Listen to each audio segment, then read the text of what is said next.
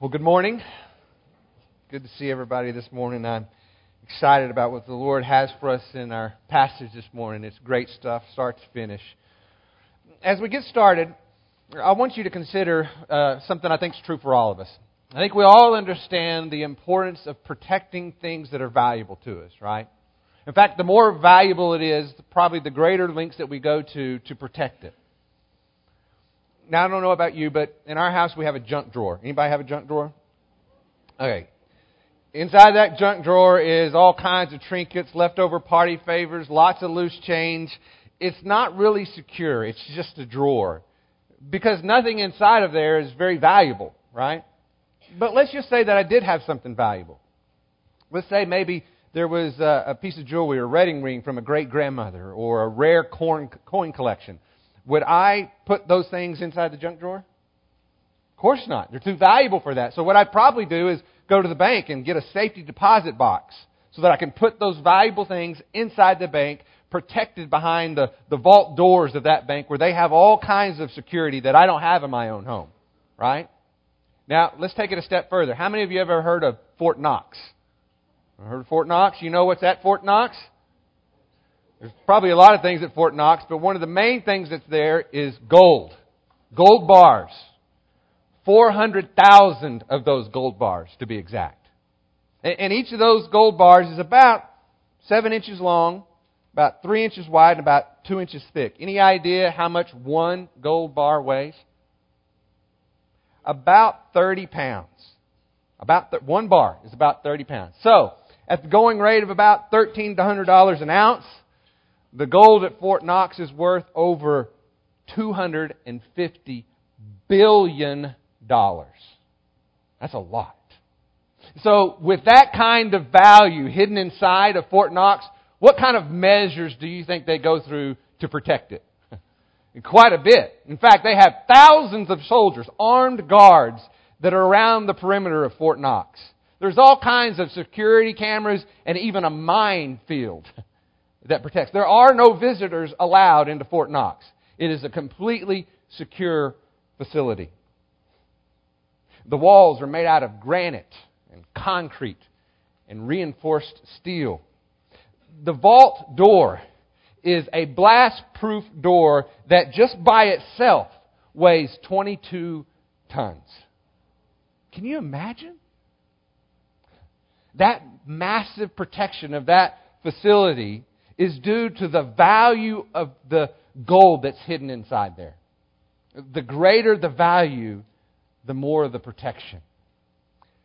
But did you know that you actually could possess something more valuable than all that gold? You could have something hidden inside your heart that ultimately is more valuable than all that gold. In our passage this morning, the Father tells His Son, Guard your treasure, for it is your life. We can even see in the New Testament where Paul tells Timothy, Make sure you guard the treasure entrusted to you. You see, you've been given a treasure. It's a treasure that's been passed down from generation to generation. And it's actually a treasure that your enemy wants to take from you. But he cannot take that treasure as long as it's protected behind the stronghold of your personal convictions. And I can assure you that the more you understand the value of this treasure, the greater the links you will go to to protect it. And that's the heart of what our passage is going to walk us through this morning. And so let's go to the Lord in prayer before we look at it together. Father, we uh, probably uh, rarely appreciate the significance of the treasure that you have given us.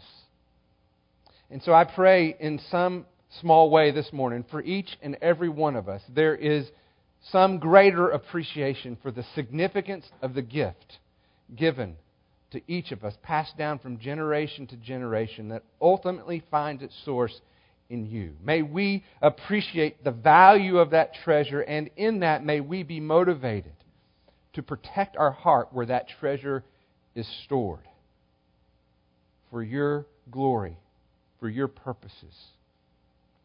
And it's in your name that we pray. Amen. So if you would, turn to Proverbs chapter 4, verse 1. We'll pick up where we left off last. Proverbs chapter 4, verse 1. It's a great passage. I'm excited about this. So let's begin in uh, verse 1. He says, The Father, again, speaking to his Son, Hear, O sons, the instruction of a father. Give attention that you may gain understanding. For I give you sound teaching. Do not abandon my instruction. When I was a son to my father, tender, the only son of, in the sight of my mother, then he taught me and said to me, Let your heart hold fast my words. Keep my commandments and live. Acquire wisdom. Acquire understanding. Do not forget nor turn away from the words of my mouth. Do not forsake her, and she will guard you. Love her, and she will watch over you. The beginning of wisdom is acquire wisdom. And with all acquiring, get understanding. Prize her. She will exalt you. She will honor you if you embrace her. She will place on your head a garland of grace. She will present you with a crown of beauty as you listen to these verses, the, the words of this father to his son, do you kind of get a sense of urgency? And if you were to go back from the very beginning and follow where we've gone so far, I think you would see that there's just kind of an increasing sense of urgency of this father to his son. In this passage, he tells him, Listen, give me your attention. Don't walk away from my instruction. I kind of picture this dad going up to his son, and maybe Cade, like your dad has done for you before, puts his hands on his shoulder, says, Cade, look in my eyes. I don't want you to miss this. It's really, really important. And that's the idea I see this father having, this conversation with his son. It's that important. And one of the reasons it's important because he's telling him something that his father had once told him. He's telling his son something that would pass down to his father. We see that in verse 3. When I was a son to my father, this is what he told me. See, over the years, this father has taken what his father had told him, applied it to his life, and found that it's true. He's learned from personal experience that what was given to him by his father was a treasure. And now he wants to take that treasure and pass it down to his son. What Solomon is describing here is a legacy of faith, a treasure of hope in God that is passed down from, from one generation to the next, from fathers and mothers to their children. And let's be clear here this is a transaction that is to take place primarily in the home. It's not the responsibility of the church, it's not the responsibility of the pastor. It's ultimately the responsibility of the parents. You and I have been given the primary responsibility of being the faith trainers in our home. And apparently you agree with this. The reason I know that's the case is because there were 44 families who filled out that parenting survey that we asked you to fill out. It's a great number. And in that survey, over 90% of you uh, close to 95% of you said that you agree with the statement that the primary responsibility for discipleship is in the home. So good for you, because that's right on target. And I'm so encouraged to hear that. But like the Father in our passage, we can only teach our kids that which we have known personally to be true. Remember, the father heard it from his father. He then applied that to his life, and that's how he became convinced that it is true. So, in our home, we should be speaking that truth to our kids, but perhaps more importantly, they need to see it lived out in our lives. Why? Because that's how they know that we really believe that it's true when we put our life in that truth. So speak those words, but perhaps more importantly, live that life. So I encourage you to have that conversation around the dinner table, and I hope you did this last week, to talk about a story of God's faithfulness in your life. Uh, we did that with Grant and Graham. had a great story telling them really the miracle of how God put our family together. Just had a wonderful conversation. And as we talked about that, it reminded me of the value of telling the story of how the things that we see in Scripture are lived out in reality, in, in practical ways in our lives. Now, don't get me wrong. I, am glad you're here. And, and I'm so grateful for how well you listen on Sunday mornings. and I see it, and I appreciate it. But I want you to know that more important than what you hear on Sunday morning is what you do with it after you leave this place. It's great to hear the truth of God's Word, and you should be encouraged by it. But more importantly, you should be changed by it. You should take these things and uh, apply them to your life. Because what's important as you raise your kids is for them to see what difference those truths have made in your life. What kind of change is taking place? I think maybe that's the reason for some of the urgency in our passage. See, the Father understands that this truth only becomes a treasure to His Son when His Son makes the decision to apply it to His life. You see, parents can't make that decision for their kids. As much as we want to, that's ultimately their decision. That's why in verse 7 he says, The beginning of wisdom is acquire wisdom. It sounds kind of an odd statement, doesn't it? But I think his point here is the first step in gaining wisdom is desiring to have it in the first place. You've got to want it in order to receive it. A need has to precede belief. And, and, so the Father really goes to great lengths in this passage to, to impress that need upon His Son. He says in verse 6, he talks about how wisdom will guard your life. How you, if you love her, she'll watch over you. In verse 9, he says, If you prize her, she will exalt you. If you embrace her, she will honor you. In other words, wisdom has a reward for those who seek her.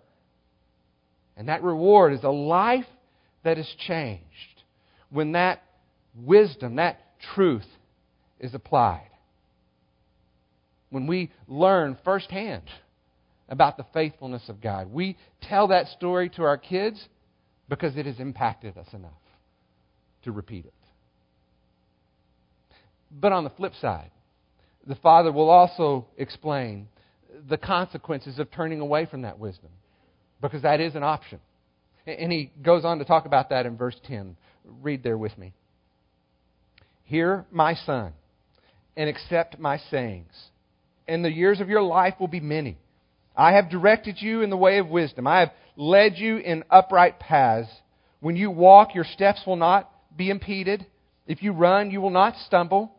Take hold of my instruction. Do not let go. Guard her, for she is your life. Do not enter the path of the wicked, and do not proceed in the way of evil men. Avoid it. Do not pass by it. Turn away from it and pass on. For they cannot sleep unless they do evil, and they are robbed of sleep unless they make someone stumble.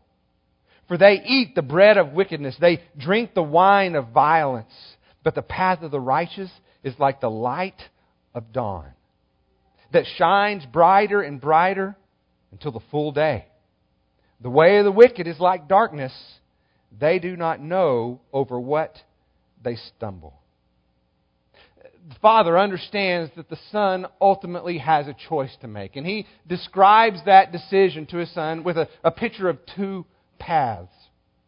Up to this point, according to verse 11, the Father says that I have guided you down the right path. I have shown you the right way. But now He explains to His Son that there's actually another path, that there is another option. And He wants him to know about that. He says in verse 14 that it's a, a path of the wicked. And he tells his son not to even toy with the idea of going down that path. Listen to what he says. Do not enter that path. Do not proceed the way of evil men. Avoid it. Do not pass it by. Turn away. Do you get the sense that he wants his son to understand? Don't even give it a second thought. Because he describes the fact that, that these people who are on this path cannot sleep unless they do evil. Now, let me pause here. And let me please have the attention of the children and students. Like we said in the beginning, look at my eyes. This is really, really important. Because this is a path that I can assure you your friends will invite you to go down with them. There is no question in my mind that throughout your life you're going to have many invitations from people who invite you to go down this path. And it's going to be exciting. They're going to tell you about all the good things that are down this path, all, all the pleasure, all the fun that you can have by going down this path. But I want you to know, as this father wants his son to understand, that this path is an unfulfilled life of sin. It's the pursuit of what will turn out to be empty promises. It may sound like a satisfying life, and it wouldn't be appealing if it didn't. but it will leave you feeling empty. This is where the only way you win is ultimately by making someone else lose. Okay? I want you to think about being in a race. And if I were going to race Cade, okay? Cade's faster than I am, I can assure you. And if I'm going to race Cade, I'm going to employ some tactics to try to beat him.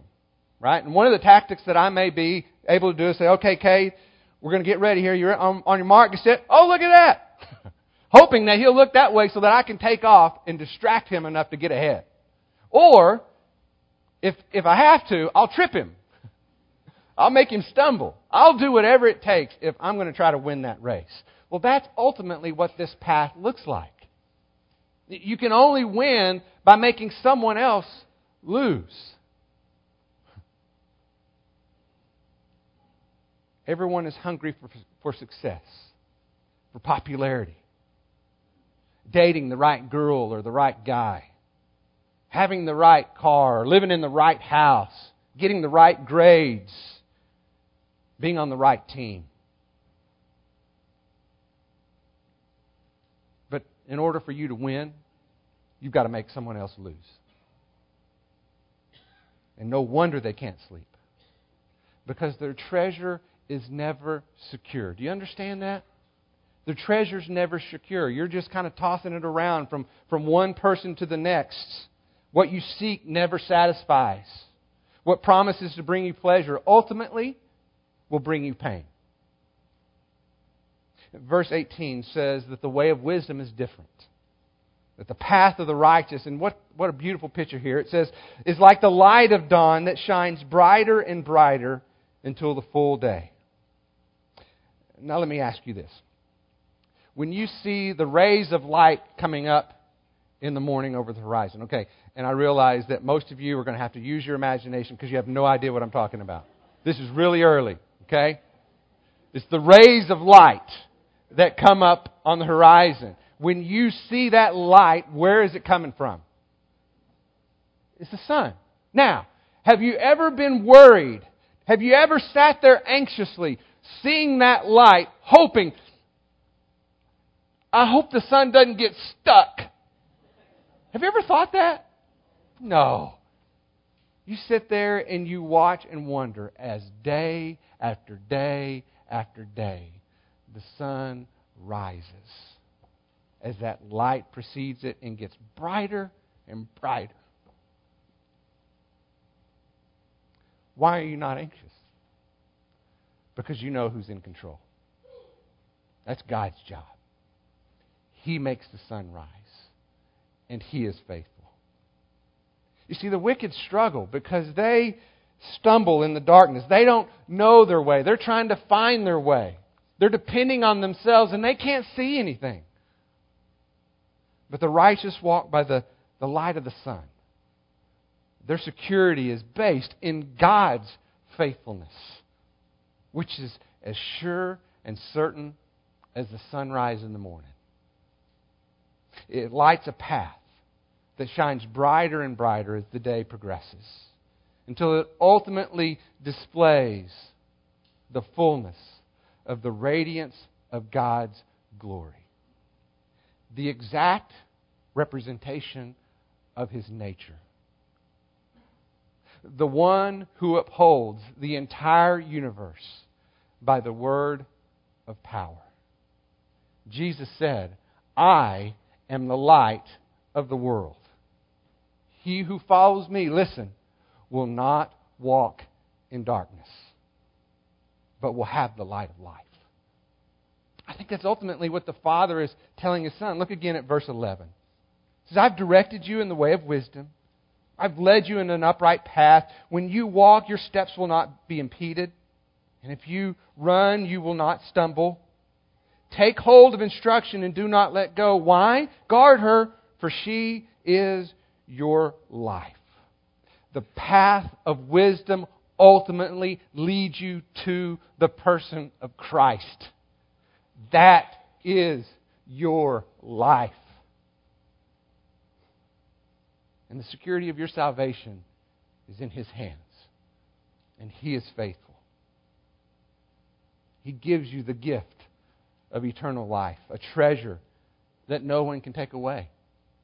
In fact, I think that's why Paul says when he writes in Philippians, he says, For I'm confident of this very thing. In other words, I'm as certain as the sunrise in the morning that he who began a good work in you is faithful to complete it until the day of Christ Jesus. But remember, the Father is telling his Son, You've got a choice there are only two paths. And you, you, son, have to decide for yourself which one you're going to take. My father guided me just as I am guiding you. And I can tell you from my own experience that what they say is true when applied to your life becomes a conviction that you know is good and right. But you've got to make that decision for yourself you will have plenty of opportunities in life to choose a different way, plenty of invitations to go a different way. But if, you, if your choice does not lead you closer to Jesus Christ, you are on the wrong path. Did you hear what I just said? If your choice does not lead you closer into a fellowship and relationship with Jesus Christ, you are going the wrong way. Every day. Every day. We all, not just children and students, we all face the choice. And so, as this father says to his son, let me encourage you choose wisely. Because any choice that you make that does not lead you closer to Christ is the wrong way. Choose wisely. Now look at verse 20. My son, give attention to my words. Incline your ear to my sayings. Do not let them depart from your sight. Keep them in the midst of your heart, for they are life to those who find them, and health to all their, their whole body. For watch over your heart with all diligence, for from it flow the springs of life. Put away from you deceitful mouth, and put uh, your devious lips far from you. Let your eyes look directly ahead. Do not let your gaze be fixed straight in front of you. Or and let your gaze be fixed straight in front of you. Watch the path of your feet, and all your ways will be established. Do not turn to the right or to the left. Turn your foot from evil. I want you to notice how we've progressed in our passage. How we began with this treasure that is passed down from one generation to another. How there's this influence of evil that would want to rob that treasure from you. And now he's speaking to his son real candidly about the choice that he has to make. I think this is where the father explains to the son that, that the treasure that he has been given must be protected by the stronghold of his own personal convictions. In other words, he's telling his son, Son, your faith has to become your own. You've got to make this decision for yourself. He's trying to, to impress upon his son the value of this treasure. That it shouldn't be guarded with just some half hearted effort. Think about Fort Knox here, okay? Re- remember the great lengths that they went to. And why did they do that? Because of the, the tremendous value of that treasure that was hidden inside. The father is trying to help his son understand that this is equally true for you. The treasure hidden in your heart is of tremendous value. Our hope of God is hidden inside our heart, and we must guard it behind the stronghold of our personal convictions. He says in verse 23 Watch over your heart with all diligence, for from it flow springs of life. You see, your heart is the, the seat of your intentions, your emotions, your thoughts. It's kind of like the control center for everything for your eyes, for your mouth, for your ears, for your feet. You see all that listed in our passage. Look at verse 25. It says, Let your eyes look directly ahead.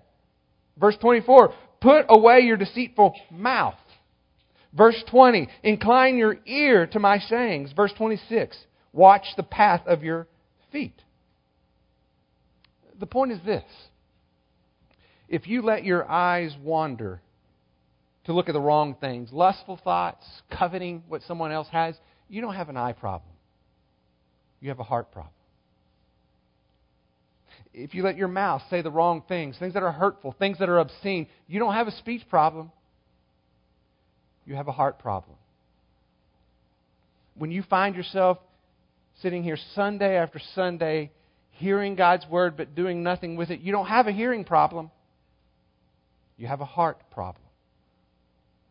That's why guarding your heart is so important. Because what you believe in your heart directs the decisions of your life.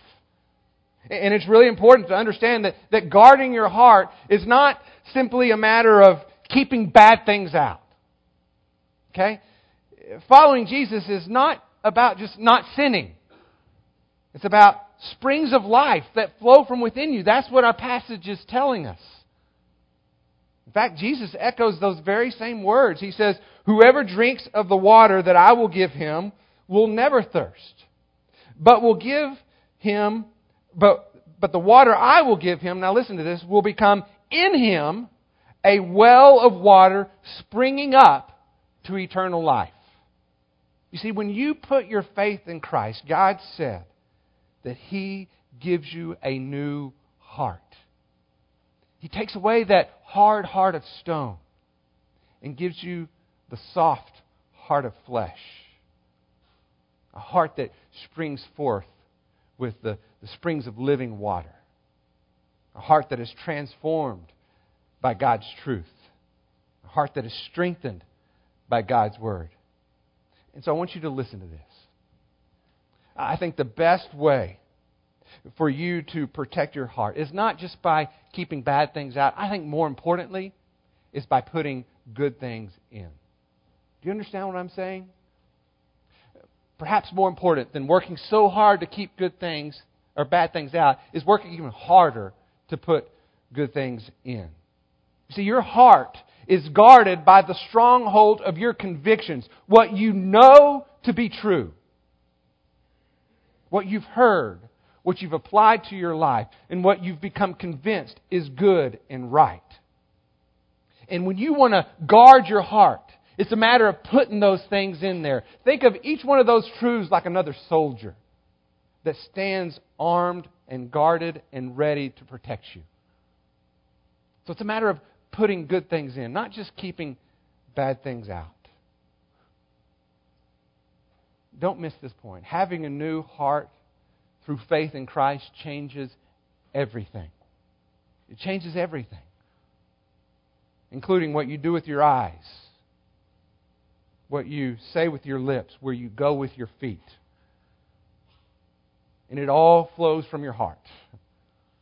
That's the reason for the urgency. Verse 20 says, Give attention to my words, incline your ear to my sayings, do not let them depart from your sight, keep them in the midst of your heart, for they are life for those who find them. Watch over your heart with all diligence, for from it flow springs of life. Because the invitations are going to keep coming throughout your entire life to choose a different path. But the more you build the stronghold of convictions around your heart, the more likely you are to choose the right path. Because you know what is good and right and true. As we finish up this morning, I want us to all ask ourselves are we guarding our heart? Are we guarding our heart? And does the diligence of your protection match the value of the treasure? Does the diligence of your protection match the value of the treasure? In other words, does it look like Fort Knox or the junk drawer? You know, I think we often reduce uh, the goal of the Christian life down to the discipline of saying no to temptation, when I think really more importantly is the the ability to say yes to convictions, yes to what is true, yes to what is good and right. It's about building that stronghold of what you've heard and applied to your life. Drinking deeply from that well of water that springs up to eternal life that God has promised to place within you when you put your faith and trust in Jesus Christ. That's the treasure that's hidden in your life. And that treasure has eternal value. That's why Jesus says this parable. Now, listen, because I want you to look at it through the, the eyes, the lens of the passage that we just read. You'll remember it. He says, The kingdom of heaven is like a treasure hidden in a field, which a man found and then covered up. And then in his joy, he goes and sells all that he has to what? Buy that field. Why? Because he understands the value of that treasure. Is that how you feel about your treasure? Would you abandon academic success, athletic achievement, career advancement, popularity, financial security in order to protect your treasure? Would you sell everything would you be sold out for the treasure of the faith that you have in Jesus Christ and that well of eternal life that springs up within you? You see, we spend a lot of time pursuing, even teaching our kids to pursue what life, what success and happiness looks like this side of heaven. but what does it profit a man to gain everything this world has to offer and yet not leverage his life for the sake of the kingdom. To live and invest themselves in things of eternal value. To sell everything to buy that field. So let me encourage you to have another conversation this week, okay? I want you to put this question on the table, literally, when you're having dinner, okay? with family or friends, when you're gathered together, here's your question. Write it down. What can we do to make a kingdom impact with our lives? That's your question. What can we do to make a kingdom impact in our lives? How can we invest ourselves? In what ways can we invest ourselves in things that have eternal value? Talk about that. What does it look like? Help your kids, help your friends as you come together understand what it means to take that truth and apply it to your life. Consider how you pass that down from one generation to another. How are you going to tell your friends at school? Parents, how are you going to tell your kids? Grandparents, how are you going to tell your grandkids? Neighbors, how are you going to tell your neighbor? okay? You have a treasure. It makes Fort Knox look like a pile of pennies. And so, what are you doing to guard your heart where that treasure is hidden? I'm going to close with um, Psalm 145. I want you to just close your eyes and listen. Because this is a psalm that I believe beautifully describes your treasure. So listen to these words very carefully. Understand, be reminded this is what is in your heart. And when you leave this place, commit yourself to guard it. Okay? Let's bow our heads and listen as I read Psalm 145.